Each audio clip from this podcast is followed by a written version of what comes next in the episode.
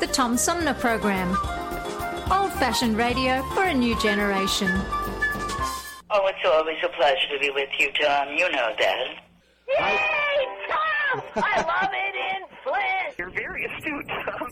Not an easy question. I'll debate Andy Dillon on your show. Well, uh, that's a very good question. Uh, hello, darling. This is Elvira, Mistress of the Dark, with Tom Sumner. I'm all right, Tom. How are you? You lucky day, Mr. Sumner. Ciao, Tom. How are you today? That's a good question. Hi, this is actor comedian Joe Napodi, and you're listening to the Tom Snyder, uh, Tom Smothers. Uh, I mean, I'm sorry, what's his name? Oh, Sumner. The Tom Sumner Program. Good morning, Tom. How you doing? Hey, at least I got the Tom part right. The Tom Sumner Program.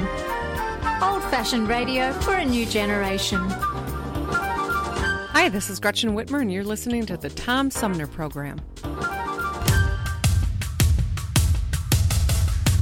It's time now for Armchair Politics. Join host Tom Sumner for this weekly reality check on current events in local, state, and national politics and the real issues that really matter. You too can be part of Armchair Politics. Find us on Facebook. We let the dogs off their leash. Stay tuned, because it's on now.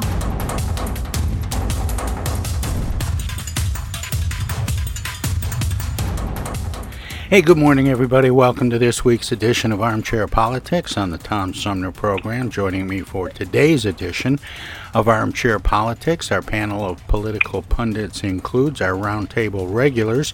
On the left, Flint's premier political pundit, Paul Rosicki. Good morning, Paul. Good morning. Good to be here.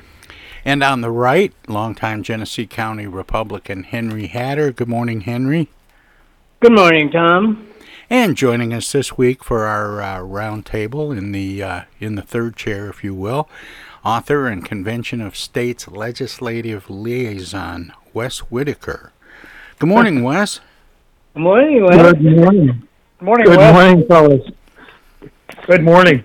Well, as you know, I always start out with a few quotes, and the first one is uh, a a finish the quote where I ask you how would you finish this quote, and it uh, goes like this: Democracy is when what? How would you finish that quote? Hmm.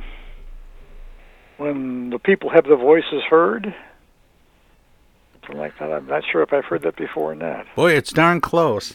Um, democ- Democracy is when there's only one piece of pizza left. no, I, I thought that had something to do with Lutherans. I, I don't know. Um, no, the uh, the original quote, and, and uh, you'll be surprised at, at who said it. Democracy is when the indigent and not the men of property are the rulers. Oh. Oh, that is profound. Well, That it- Will Rogers. no, it's farther back than that. It was Aristotle. Oh, oh, that, was, further back than that. Yes. hmm. But I think my I, I, I think one of my favorite quotes this week had to be this one. I do not want to be a winner by cheating. Oh, that was the guy from Arizona yesterday. Yeah, Arizona's House Speaker Rusty Bowers. Right. He right. delivered uh, emotional testimony yesterday about his resolve in the face of enormous pressure to overturn the results of the 2020 presidential election, vaulting the conservative Republican into the spotlight and the center of the national reckoning over the events of January 6th, 2021. What did you think of Bowers' testimony? I thought it was pretty powerful what I saw it. You know, I mean, uh, I'm thinking maybe the most significant thing of all these hearings, not just the Bowers one and not just yesterday, is that it's been mainly Republicans who've been doing the talking. I think it's really up to Republicans to uh, to turn this around. Uh, there's an awful lot of very strange things happening, and I think If there's. I, I, I guess I would just say this about that. there's a phrase. There's a phrase that hasn't been around for a while. Yeah. Um, is if there's house cleaning to be done, I, I think it's in the Republicans' house. Yeah, no, I, and you know, I draw the parallel with, with Richard Nixon. It, it was it was the Republicans who really leaned on Nixon to resign when when push came to shove, and I think it'll be somewhat the same Now, here. Now, what made you think of Nixon? well, 50th year anniversary. well, there was that, but also, uh, let me say this about that. that was one that Nixon said a lot. yeah. Yes. That was that was to break it up, so he didn't always say, "Let me make one thing perfectly clear." Right, right. That was his classic You know, phrase. This also clears up a myth that we have shared on this show and people around the nation that it was Trump who was leading the Republican Party. Not so. There's nothing bigger than an establishment. The Republican Party is alive and well. And it's an entity all by itself, just like the Democrat Party. But is. they've been lacking leadership for a uh, while. It's, it's been a it's been a Trump party to to a great degree. Again, you're right, Henry. There, I mean, there those voices are coming out of the woodwork gradually, but it's been But but it's been you a Trump have to party in large part. But guys, you just don't you don't hustle into a situation that you can't make a case about. You have to study the the case, and you have to observe uh, by evidence what is going on around you. You just can't politically make a statement and uh, have that people believe that. And I believe that people believe that the Republican Party has always been very devout. I think the Republic, okay. Republican Party's fractured right now. Well, they at, at the very least, and and Henry, I, I would hope that you would uh, agree or go along with this, that um, that a lot of the people who could have been leaders in the Republican Party stood down and and kind of let Trump take it over, and Yeah. and now it's it's kind of like they're it's they're they're trying to get it back. And uh, what I find interesting was it was it you Henry a moment ago who said uh, you can't hurry into these things and I would argue, you know, with elections coming, there's there's always a little bit of a timeline, and if your house is on fire, you better hurry up and put it out. Yeah, yeah, I think so. I, uh, I, you know, I, I, I, a couple of years ago, I think I argued, and I think I was wrong here, but I thought that you'd see the Republican Party split. You'd see a Trump Party and a Republican Party in 2024. uh, One of them being a third party of some sort. I'm not sure that's going to happen now, but uh, as I said, I think there's really a split in the party, and and it may be healed as time goes by.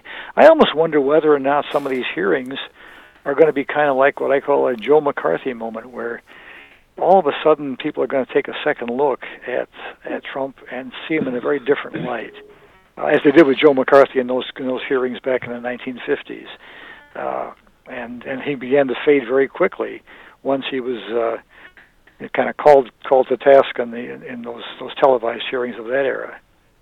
I think you're right on. I think you're right on the nose with that statement, Paul.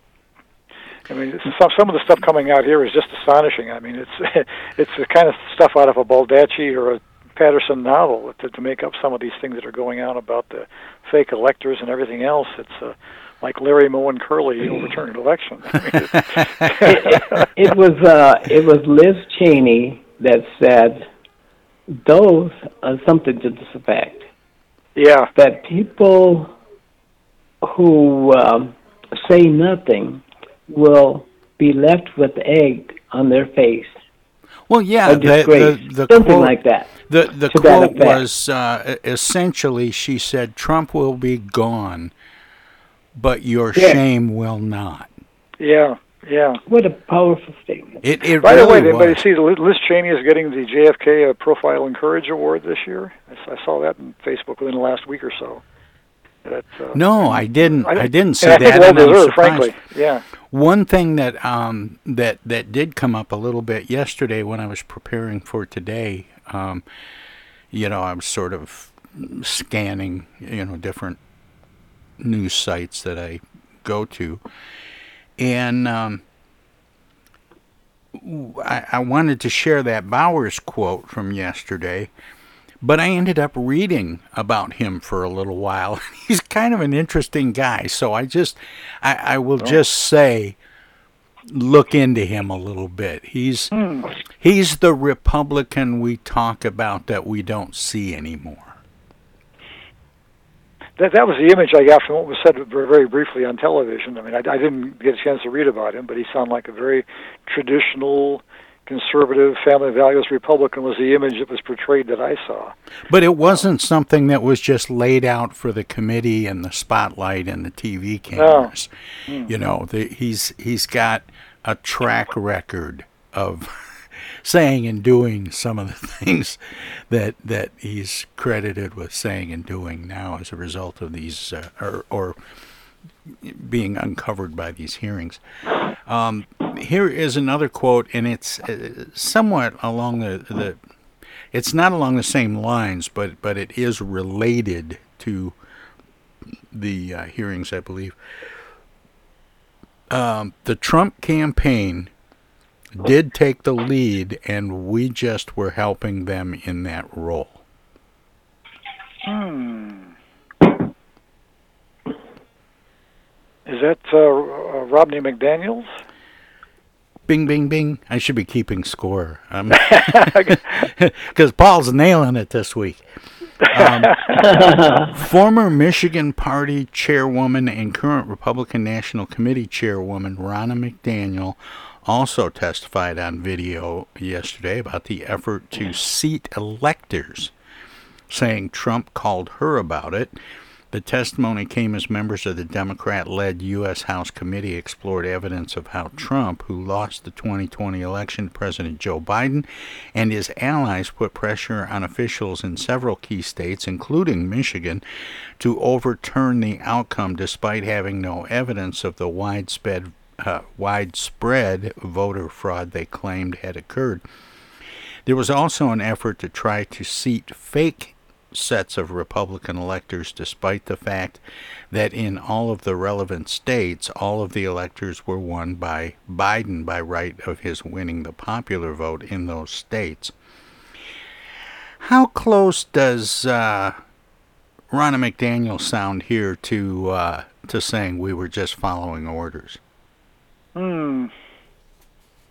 Oh, I, uh, Ronna McDaniel is a very independent person.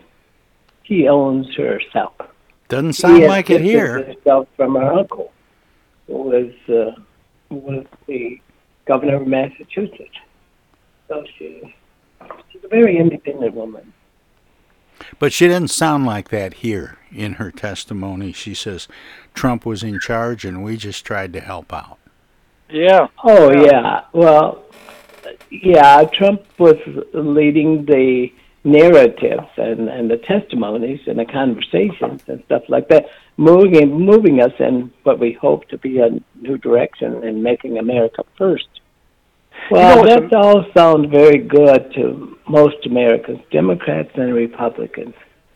So, You know uh, I was going to say what's amazing is that I, I've never recall any president after he's lost an election having such a hold on the party. I mean, after Lyndon Johnson was out, or Jimmy Carter was out, or H.W. Bush lost, they kind of, became Yeah. non-persons.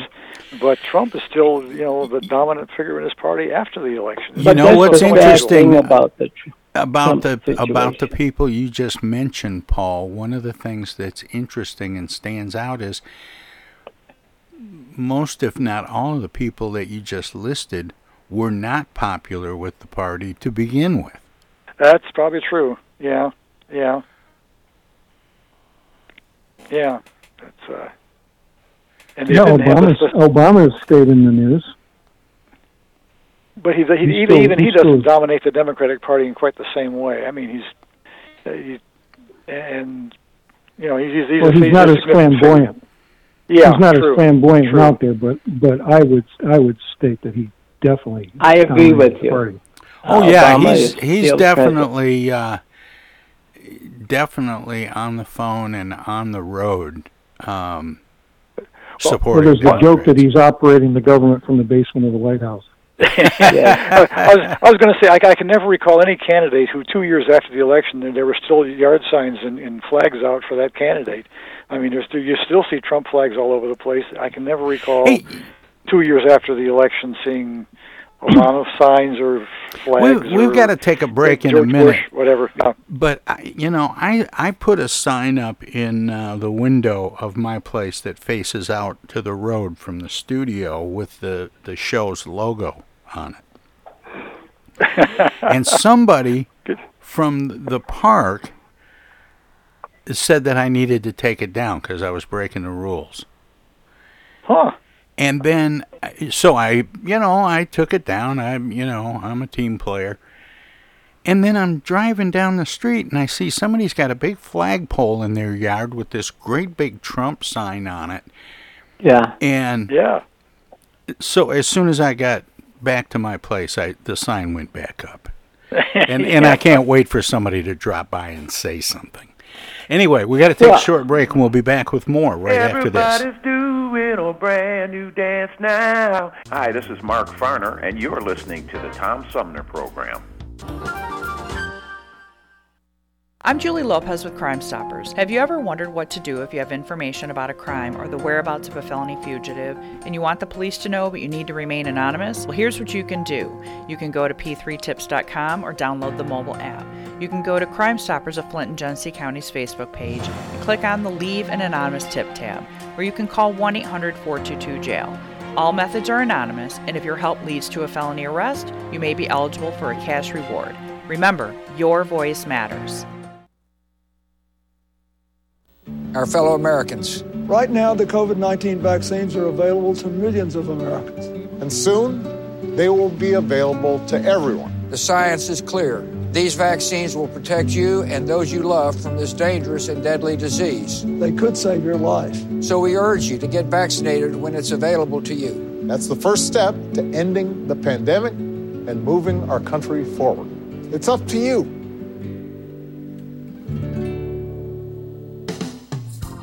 You ever feel like you need an attitude adjustment? Are you wishing there was a magic pill or a new app for your mobile device? Why don't you try live local music? Music can make you dance, bring back fond memories, inspire you to be more creative, whether you attend a child's school concert or recital. Go to a local symphony concert. Visit local bars and restaurants that feature dance music, sing along piano, or jazz and blues. Music could be just what you're looking for. Supporting live local music is more than a way to support your local artists and economy, it's a great way to improve your own quality of life. Support live local music. This message is brought to you From the Tom Sumner Show. Oh, yeah. Say, objection. I object. I object to that, Your Honor. Oh, hi, Mom. What's up? Dana, what are you doing? Oh, you know, just um, Attorney General stuff. Listen, I have a legal question. What is it, Mom? I just got a call from the water company. Apparently, your father has not been paying the bill. I guess they're going to turn the water off because we owe more than a thousand dollars now. Can you believe it? Actually, I can't. So listen, we just have to send them $200 in edible arrangements gift cards, and that will keep the water on. Now, here's the legal question What is the website for edible arrangements? Mom, it's an imposter scam. Imposter scam. Is that .com or .edu? No, the call was a scam. Scammers will pretend to be a government agency or a utility company or someone else you might do business with. A big red flag is if they tell you that you can pay them using gift cards. So, when in doubt, ask for the information to be sent to you in writing. And never give a caller or someone you don't know your personal information or your money. If you do suspect an imposter scam, report it to my office at mi.gov slash agcomplaints. Okay, all right. And Dana, Where do I file a complaint that my daughter hasn't visited in over a month? Does your office have a website for that? Okay, Mom, I'm hanging up now. I'm Michigan Attorney General Dana Nessel. Visit mi.gov slash agcomplaints for your connection to consumer protection. Hi, this is Deb Cherry, Genesee County Treasurer, and you're listening to the Tom Sumner Radio Show.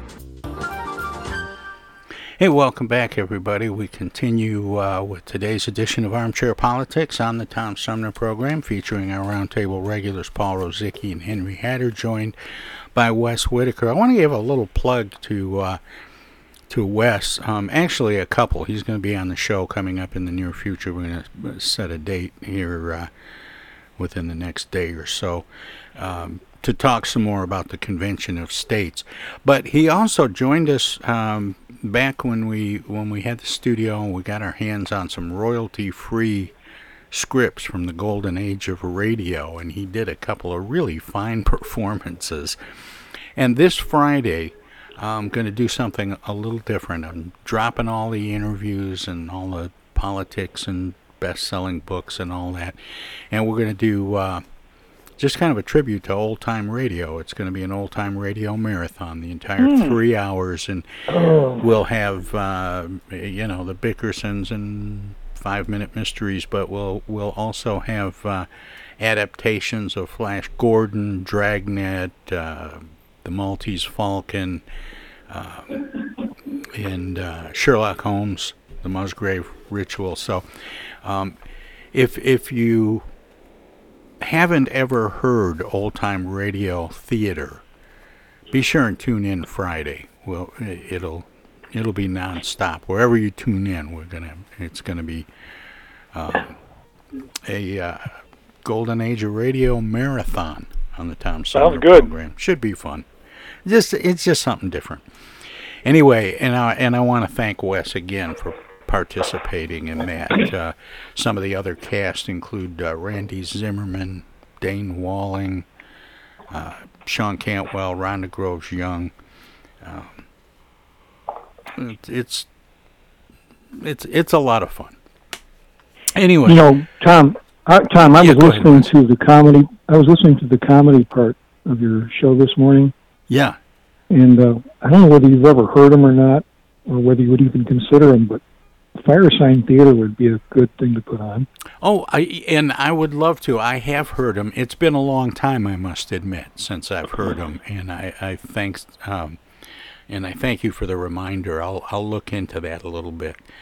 Um, in fact, it's it's funny you brought that up now because I've uh, been working from the same fairly small library for about 15 years, and I've been trying to think where I could get some stuff that's safe because you know, a lot of the comedy today is not very radio friendly. So I will definitely look into that. Yeah, that that piece, They're of, uh, friendly, that, that wonderful crazy. line was one of my favorite pieces of George Carlin stuff. That was that was Yeah. very good. Well, and it If seemed could be what I appropriate. I, you know, I've been trying to get um all of the GOP candidates on, and I fell short this this week. And so I, I did an encore with the uh, the publisher of the the newly resurrected New York Sun. So I was kind of on that whole news thing. So I thought Carlin's eleven o'clock news was a nice companion to the interview, but um, and and a nice lead into what we do here. Now, just before we went to break, I think Henry was about to say something. I, I had just told the story of being asked to remove my show logo from the window that faces out to the road, and and uh, and then being a little annoyed about being told to take it down when there's a a, a, a full blown flagpole and a large flag, a Trump flag, just down the street from me, and I thought, you know, you know, I, I would never, I would never dream in a million years of going up, knocking on the door, and saying, "Hey, guy, the election's over. Please take down your Trump flag." You know, he wants to express himself, and I'm fine with that.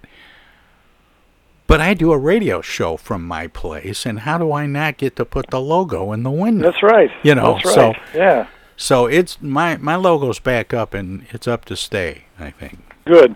At, Good. at least as long as I'm doing this show.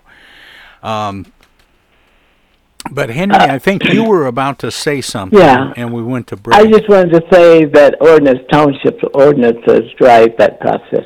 You're illegal if you have a sign out um, after the election, and those are driven by ordinances. and but I- people and don't I pay agree. too much attention to them. and and But- I'm fine with following those rules, but if but If others do it, it's yeah, I, know. shouldn't be the only one that's Yeah, I I see those all the time. They're in my area all the time. Uh, they're uh, over on Genesee Road. You can you can see that. Uh, you, you mean and the, maybe the, Trump, the Trump signs, Henry? Yeah, the Trump signs. Yeah, as I say, I, I cannot think of any other president though where the signs have been up. For, you know, unless they somebody simply forgot about them and let them lay there, but where they were intentionally put up years after the election was held, uh, for, for, for either a winning or a losing candidate. Uh, it's you know usually when the election's over, the signs disappear in the next couple of weeks and they're gone. Well, I But here we remember we uh, we took the show down to Hell, Michigan, uh, Yeah. back in in 2016, or no, I guess it was 2020, and um and there were Trump signs all the way down there, and Henry kept calling it God's country. well, I I think I was the one who said the road to hell was lined with Trump signs. right, right. Well, let's. but uh, you wouldn't call that necessarily God's country if the the road to hell. I, I live in a condominium. I live in a condominium project, and I can't even put a for sale sign in my window oh, if I want to sell my condo. yeah, I, I know those rules are pretty strict in some of those condo areas. Yeah. well, But let's we've got. Trump signs that are up the road. Oh, I, I'm sure. I'm sure.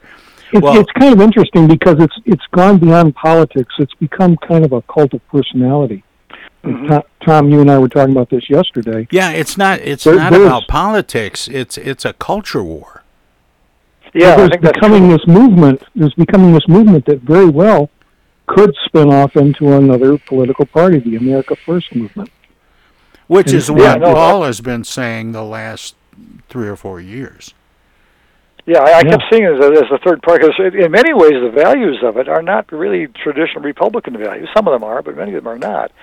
And it's kind of a whole separate movement. So yeah, I, I could see it almost as a third party. I mean, maybe vague, vaguely like George Wallace was in the '60s and early '70s, or um, maybe Ross throw in little little Ross Perot in the early '90s. You know, um,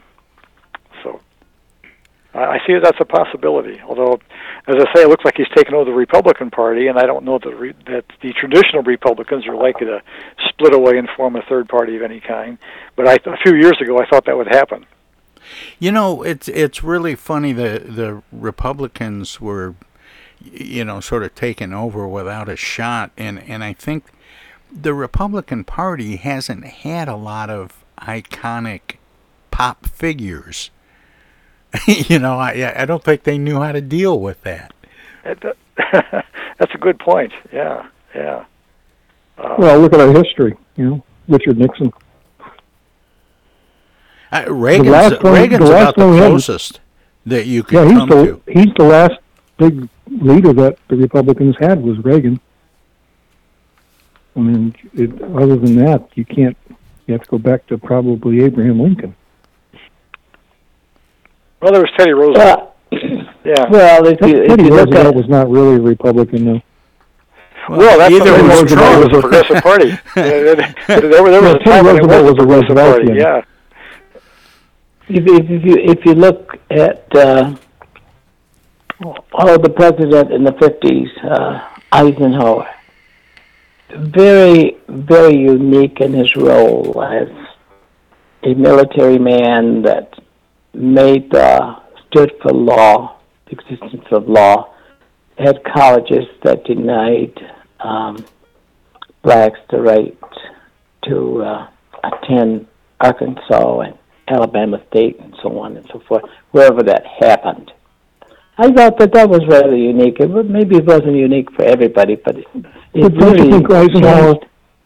Don't of you course, think Eisenhower was kind of courted by rose both. his- Eisenhower was courted by both parties. The Democrats tried to get him Yeah. to run in '48 briefly, and Mhm. he, he turned it down. He was very effective. yeah. What were you going to say, Wes? I'm not sure. I, I think Eisenhower, a lot of it was his the aura that he had left over from World War II. Yeah, yeah, the war Yeah. hero. You know, he really. Uh, but the one thing he did do was the um, just system, interstate highway system. So he, he did have some impact. Yeah, he did, and that was that was a tremendous impact. In fact, it um, it changed the economy. People were Yeah, able yeah. to travel farther to find work, and you know, it it it had uh, um, positive attributes beyond the convenience of good routing and places to land airplanes. Well, you know, when, when historians make up their list of the you know the top ten presidents and all that, Eisenhower is frequently on that list, and and mainly for that for that kind of an issue. But uh, you know, he often makes Part of it was, you know, he had the same sort of popularity that Barbara Bush had. You know, he was sort of grandfatherly with his Yeah, that's true. cardigan sweater and and and and just his easy, you know, manner. Um, it- it- just the whole "I like Ike." You know, that would never work for anybody else. you know, True. I mean, not just because nobody else is named Ike, but but just that that that simple statement of support Yeah. wouldn't have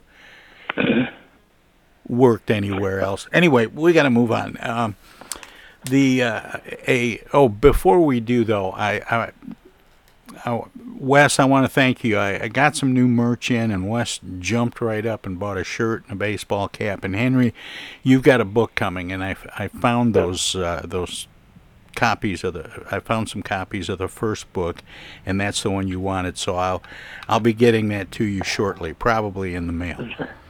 Thank Okay. you. Okay, and I and and I wanted to make sure that I that I told you that before I forget and and I will by the end of the show. A former state drinking water supervisor says he received an email from Flint's former water treatment plant operator eight days before the city changed its water source to the Flint River, but never responded to his cry for help. Mm. Stephen Busch, whose office at the Michigan Department of Environment, Great Lakes, and Energy oversaw monitoring at the plant, told a federal court jury on Thursday, June 16th, that he also never spoke to plant operator Michael Glasgow when he saw him the following day in Flint. Glasgow became known as a whistleblower during the water crisis, bypassing his superiors in Flint City Hall and sending an email to Busch and two other state water regulators warning that there was not adequate staffing to put the Flint water plant into full time service for the first time in decades. Why don't elected officials and regulatory agent uh, agency personnel listen to frontline professional staff anymore? Is it just me that sees No, I've been way? asking that question since we've been on this subject, sir. And while we- we'll run to Lansing and blame it on the governor. I don't and think it always problem- happens. I, I, I don't The think it problem is that with it's the right water here. crisis. Pardon? I don't think it only but- happened with the water crisis. I Yeah, think it I- I happens about other things too. But this is Yes. this was a big one with a lot of attention Yeah. on it. Um, and and of all the times that they should have been listening to professionals when it deals with uh, chemistry and public health, Yes. Yeah, when, when you look back on Those this, local it, issues. would, it, it would have been so easy to avoid this water crisis if just a couple of things had been done right early on. Yes. Yes. And we've been talking about that for uh, 10 years. Right. Yeah. We we'd probably still be using Flint River water and arguing over Karegnondi. Yeah. with, with our with our three eyes and our four ears and our right. well, if we treated it at West, we wouldn't have, you know, we wouldn't have developed all four eyes. Yeah. Um, but, but guys, the, the government, uh, the federal government, the EPA had it right when they created that agency over, to oversee public health and safety uh, with respect to water issues. Well, the standards they, they are got it right. the standards are working in a lot of other cities and a lot of other communities. The chemistry works. They're using local water or local uh, rivers and streams sure. in a lot of cities around the country. In fact, I, I what was the figure, Paul? Do you remember? I, I remember sometime in the last year or two reading and sharing the figure something like 65% of municipal water is coming from rivers I think and so. streams. Yeah, yeah. And and as I say, in hindsight, a hundred dollars a day with the right chemical would have avoided all this. I mean, Henry can probably add more details to all that, but that's a story I've seen so many times that if it would have cost about a hundred dollars a day of, of the appropriate chemical to to to, to make the Flint water river water safe. They're But not there- drinkable but safe. That's a whole different. Okay. You know, that's a whole different. Maybe, maybe that's true. I don't know. They're not. They don't address the reason why we don't take our drinking water out of the Flint River is because all those farms up in the thumb have all those chemicals they put on the crops to keep the crops producing, Oh yeah, yeah. and the runoff goes right into the river. Yeah, And and that that happens in the. Missouri and the Ohio, where many of the cities along that, those rivers take their water from the Ohio and the Mississippi, and they use it as drinking water. Well, and uh, that that runoff you're talking about, Wes, isn't just on. Uh, it isn't just the chemicals from farmlands. It's The it's people's. It's no. It, it's it's uh, toilets. people in uh, in in cities and uh, suburbs um, treating their lawns fertilizing lawns and putting bug killer on it and so forth. Yeah. and and gardens and stuff. That stuff is all running off. Uh, you know, on the uh, from from all the cities along the along the river. But if you talk to the people at um, the Flint Watershed Coalition, um, testing and treatment is addressing most of those most of those issues. But but you're absolutely right, uh, Wes, when you say there's a big difference between safe and drinkable. Yeah, yeah. Uh, but again, the, the Flint the Flint River got the image of being this this horribly toxic sort of sew, sewage of river from Well, all and the it public was images during the 30 water years crisis. Ago. The, the picture they ran was always of the Flint River and oh, the Flint River was poisonous water and that kind of stuff. And it was it was basically a normal, typical industrial river. Uh, The people in the West would love to have the flow of the Flint River Ah, water today. good point, Great Henry. Lakes, uh, out to Yeah. Hoover Dam and those other places that need water badly. Our water's not as bad as you think it is. good point. Well, and and it's improved significantly, and kudos to the people who've been working to improve it over the last 30 years. Um, Oh yeah, because when I was a kid, we'd go down by the banks of the river, but you certainly didn't go into the river. yeah, but at least at that time there were so many chunks in it you could walk on it. That's true. no, it wa- it was terrible. Like the way um, streams and, and rivers were in a lot of um, manufacturing towns. Yeah, they were very the- Not as bad as Cleveland. Not as bad as Cleveland where the river caught fire. That's right. I remember that. Well, yeah. it caught exactly. fire, and the Flint River used to catch fire in 1939 because there there are pictures of it in the journal, and uh, yeah, hadn't heard about it- that. because of the discharges of what Yeah, they I have to call go Oh, back really? and look that up. and- Um, but uh, uh, the Flint River had and deserved a really horrible reputation, but a lot of people worked very, very hard to clean it up, and it is considerably better now. And you know, chemis- chemistry has uh, and and water treatment has come a long way since the the early days at the turn of the last century when they first started bringing water into homes and treating it and all that. Um, okay, let's uh, let's see. What's what was my next thing? Oh, yeah, here. This this caught my attention. I think we got time to squeeze it in before the break. A clinical psychologist says four Flint children who are suing companies that advised the city during the Flint water crisis don't appear to have been brain damaged by their drinking water, showing no cognitive impairments and each having an average range of intelligence. David Thompson, a staff member at Children's Hospital of Wisconsin, testified in U.S. District Court in Ann Arbor in the Bellwether civil trial on Tuesday.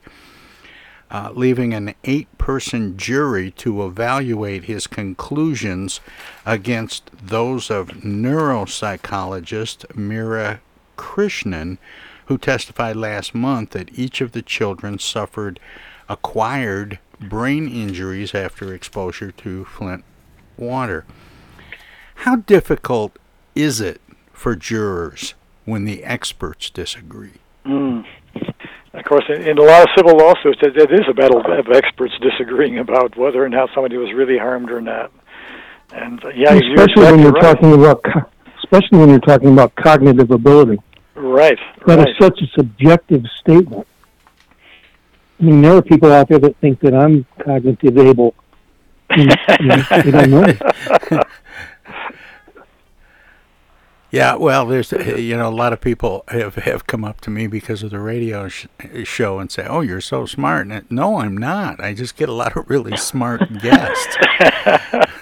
but you are.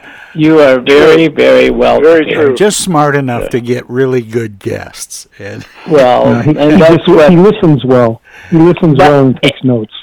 the key point is that you are effective at what you do. And a lot of people are not effective, but you are very effective. I remember having uh, the mayors on, um, Virg Bernero and Dayne Walling at that time, and, and whoever was mayor of Detroit at that time was on by phone.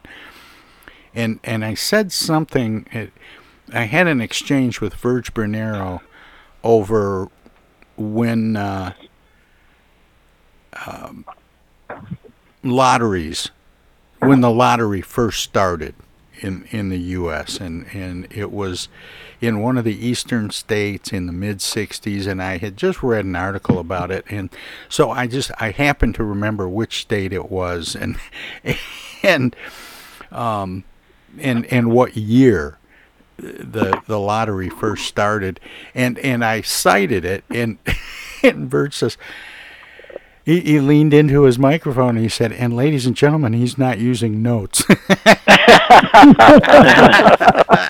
right. Uh, Good. See? That's effectiveness. it is. Yeah. But I would think that's got to be really tough for jurors to try and figure out, especially where, you know, chemistry and and um, you know science is involved, and and as Wes points out, something as nebulous as cognitive ability. What you know? Yeah, and you got two two qualified psychologists saying exactly opposite things. Yeah, that's Yeah. true. I, I, I almost started a riot in college in the student union one day because I we were talking about why people take the major that they take. And I hmm. said, you know, well, people who are good in math, they study mathematics, and people who are interested in history study history. People who want to be writers study English, and you people who take your psychology courses, you're just trying to figure out why you're so screwed up. their, their, their parents Talk talked them into being a dentist. Talk about taking umbrage. They all they wanted to fight me. well, hey, Actually, I had a I, I had a friend. I shared an office with her who was a psychology prof, and she said the very same thing about at least some of her students. so there's some truth in what you're saying, Wes. Well, we got to take another break here, and we'll be back with more armchair politics on the Tom Sumner program with our roundtable regulars, joined by Wes Whitaker. So don't touch that dial, don't click that mouse. We'll be right back. Hello there, citizens. Darkwing Duck here, and every time I'm in Flint fighting crime, I always stop by the Tom Sumner program. Don't forget, stay dangerous. Darkwing Duck out. East Village Magazine is the monthly neighborhood magazine read all over Flint. With support from grants, donations, and advertisers, East Village Magazine's talented local writers give you an in depth look at local news, issues, and people that make Flint Flint. Copies of East Village Magazine are available at many of your favorite shops and restaurants around Flint or online at eastvillagemagazine.org. East Village Magazine, community focused and community supported.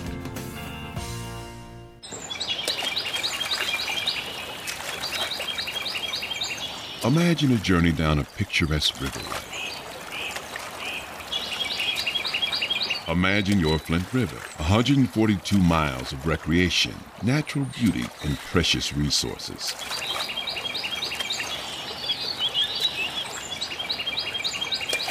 The Flint River is a vital resource that is available for all to use and enjoy.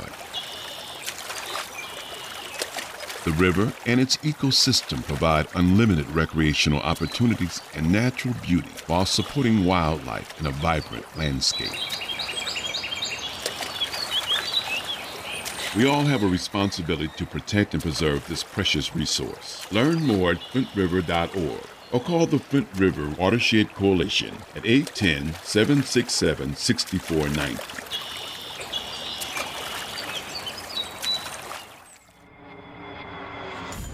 The Tom Sumner program plays host to the best political roundtable on radio every Wednesday from 10 a.m. to noon. Armchair Politics features great commentary and analysis about the headlines from local, state, and national politics with an alumni of world class pundits, plus quotes, tweets, and those weird and wacky stories we call the X Files. If it's Wednesday, catch Armchair Politics on the Tom Sumner program. Cloth or disposable? Paint or wallpaper? Yellow or green? Babies come with lots of decisions. Crib or bassinet? Rocker or glider? So when it comes to protection against diseases, go with the safest, most effective choice vaccination. To protect your child against 14 serious childhood diseases like measles, meningitis, and whooping cough. That's why nearly all parents choose it. Stroller or carriage? Basketball or soccer? So get all the recommended vaccinations for your baby by age two. For more reasons to vaccinate, talk to your child's doctor. Go to cdc.gov slash vaccines or call 800 CDC info. Justin or Justine. Immunizations help give you the power to protect your baby. A message from the Centers for Disease Control and Prevention. Hey, why are we stopping? We're gonna be late for the show. Mom, Dad, we gotta get gas. Not here, you're not. This place is charging an arm and a leg. Look, these days price swings of 30 or 40 cents per gallon aren't unusual, but when a gas station charges a price way above the price at similar stations, that could be gas gouging. Michigan gas stations sell the correct quality and quantity of gas most of the time, but when a station does try to illegally take advantage of drivers, my office is here to stop them. Stop Attorney Generaling! We got a concert to get to! I hope she doesn't sit next to us. Narc. This is Attorney General Dana Nessel. If you have information about potential gas gouging, call my office or go online at michigan.gov slash AG. Put those away. We're at a gas station.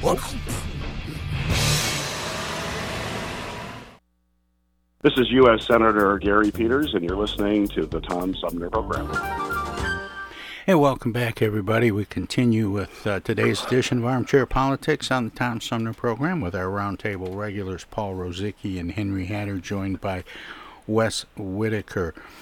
Uh, the Flint Township Board of Trustees plans to post a survey on its website later this month asking residents and businesses if they want to make a switch on which of six names they would prefer from a list proposed by a committee of the township's downtown development authority. If the board acts by August 16 voters could see a name change referendum on the November 8 ballot with a choice between Flint Township and one of the alternatives Bishop, Garland, Oak Hills, Rolling Oaks, uh, West Haven, and Westwood Valley. Five years ago, the same suggestion committee identified Carman Hills as its top choice for a new name, but uh, state law only gave cities and villages in Michigan the option to change names by amending their charters through a vote of the people. Last year, Governor Gretchen Whitmer changed that by signing a bill sponsored by State Representative David Martin, a Genesee County Republican, to give townships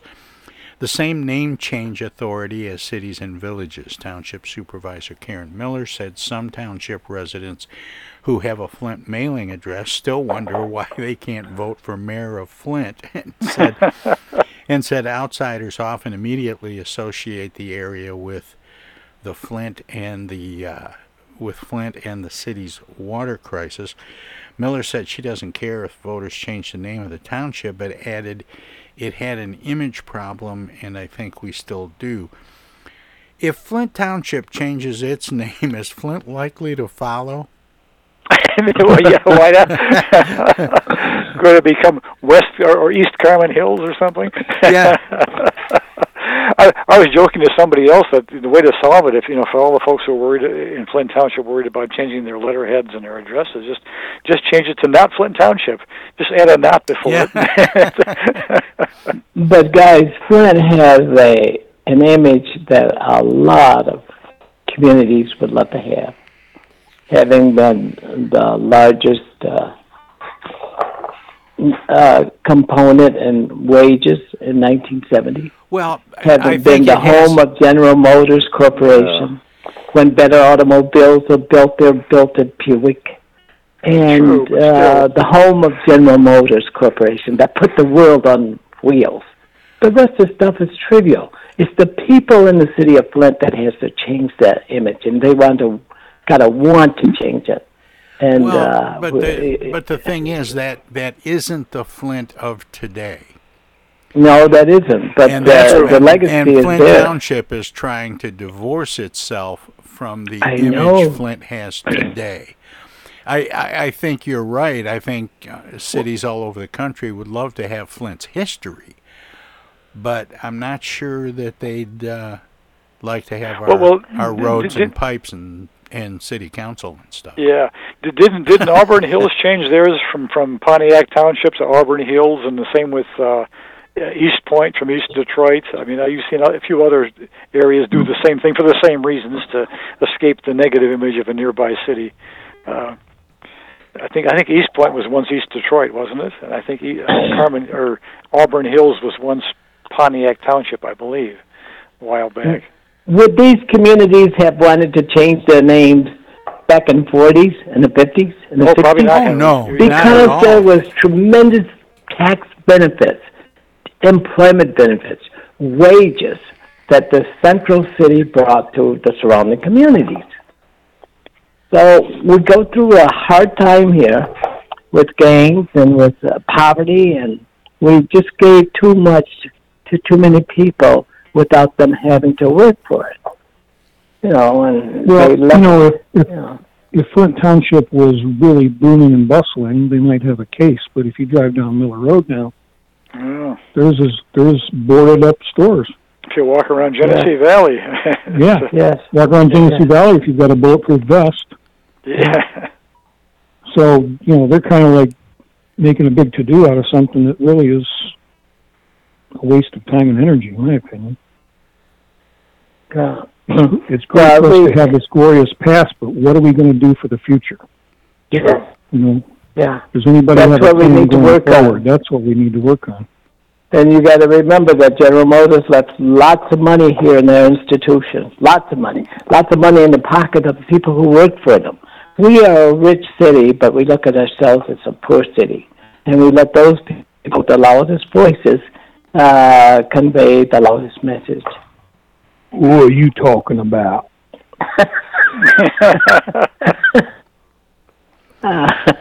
Well, I don't know uh, what, uh, depending on what Flint Township does, but I, I would suggest we change the name to something like Bishop Springs.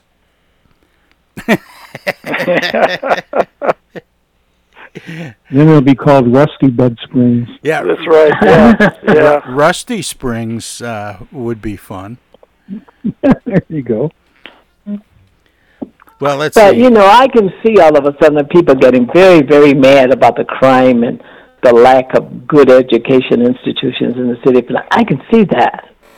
We ought to dwell on those things, not condemn the whole city for um, uh, for being um, a um, misrepresented. Well, yeah, city. and and I get your point, Henry, and and I agree with you. If the question is how do we change our reputation and and Flint's legacy, the answer is just do it.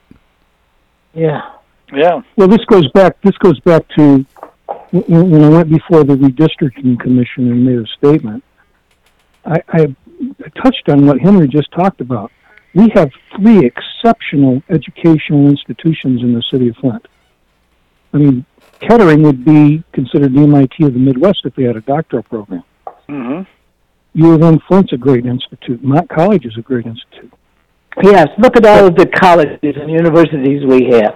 We have everything and I- that a Mecca ought to have to rebirth itself. But well, I there have the been various statement to the- attempts to define the city as a college town. It never quite took hold, but uh, by some calculations, people claim there were 30,000 college students in or around the city of Flint. Um, I'm not sure those are quite accurate numbers, but I've heard those numbers tossed around. Yeah, go ahead, Wes. But but I but I made the statement to the commission. Flint was poised at that moment to do something that would totally transform the reputation. Taking these college colleges and universities, having them develop an algorithm with their computer departments that would put the districts in easily recognizable borders, all of them evenly populated, so that everybody had some kind of sense of, you know, where they were voting, what they Mhm. were, what district they were in, instead of all the get rid of this antiquate, antiqu, you know what I'm saying, Antiquated. Antiquated Yeah, method of gerrymandering, which is, Yeah, okay, is yeah, really yeah, I see what racist. you're saying, It yeah. is absolutely founded in racism. You know, and and it- here we are allowing it to continue and claiming that you know well the Democrat Party does you know represents everybody. But Now, I heard a- a- a they're promoting pundit- I heard a pundit on uh, on television last night, or or and or this morning, um, talking about how the the fact that the new districts create a state house seat that includes all of Flint, and that that may have some impact uh, um, on uh, people starting to think in terms of these broken up neighborhoods Yeah. as being Who could you be part of a community. yeah. Um, did did you happen to see that guy, Paul? Matter of I did. I, I think it might have been Paul. yeah, yeah. For the first time, they got they got the the city all wo- woven together with the state senate or the state house district, and uh, and uh, I'm not sure if they ran the quote, but I said it may also be uh, the same family, maybe depending on what happens in the in the August and November election. Maybe the Neeley family is uh, both the mayor and the state rep for the for the uh, for the city. But we'll see. oh they're kind of like that now. Yeah, that's, that's it. I mean, it's, it's uh, family business. But what this would do would be to, um, if she wins that seat, um, then Cynthia Neeley would end up being the state representative for the entire city of Flint. Right. Yeah. Well, and uh, Cynthia, now, when we talk about these things about uh, Cynthia's married to the mayor and stuff like that, she has a right as a woman to serve in a position on her own by herself, uh, disassociated from her husband. But Well, you know, we have kind of a tradition of these family family dynasties of sorts. The Cherry family certainly has a number of people in office. The Clack family has done somewhat similar kind of things. and this is what the people want. Yeah. But that's what the people vote for. That's what they want. And it's up to the It's a yeah. system well, to change it. This is a democracy, guys. But it's but it's something that we, at the very least, need to tell people about and remind them of, of it in case they have concerns about um, conflicts of interest and, and so on. Oh yeah, you gotta make sure you there are no conflicts of interest. I agree with you. All that stuff has to be, but it, it That's seems gonna as come up again a little bit talk later. About Yeah, that's Pardon? gonna, that's going to come up again a little bit later. Yes. Um, when we But uh, to talk deny- about the Supreme Court. you get, uh, we don't want to tread too much on women's rights to, to be their own selves. So, I don't think anybody's doing that. I don't think. anybody's no, I doing that. and I don't well, think that's that- the that's- intention No, at all. I'm not saying that we're doing here, but that's what people will do. This isn't Uh, this isn't yeah. about having a mayor as a state representative. Yeah, or yeah. A, um, a first lady as the state representative. We can, representative. we can say that we're not doing it, but people will construe that. Yeah, maybe. To mean it. Anyway, we got a we got a break for the uh, top of the hour ID. We'll be back with the second half right Hi, after I'm this. Alexander Zonjic. Don't touch that dial. You're listening to Tom Sumner.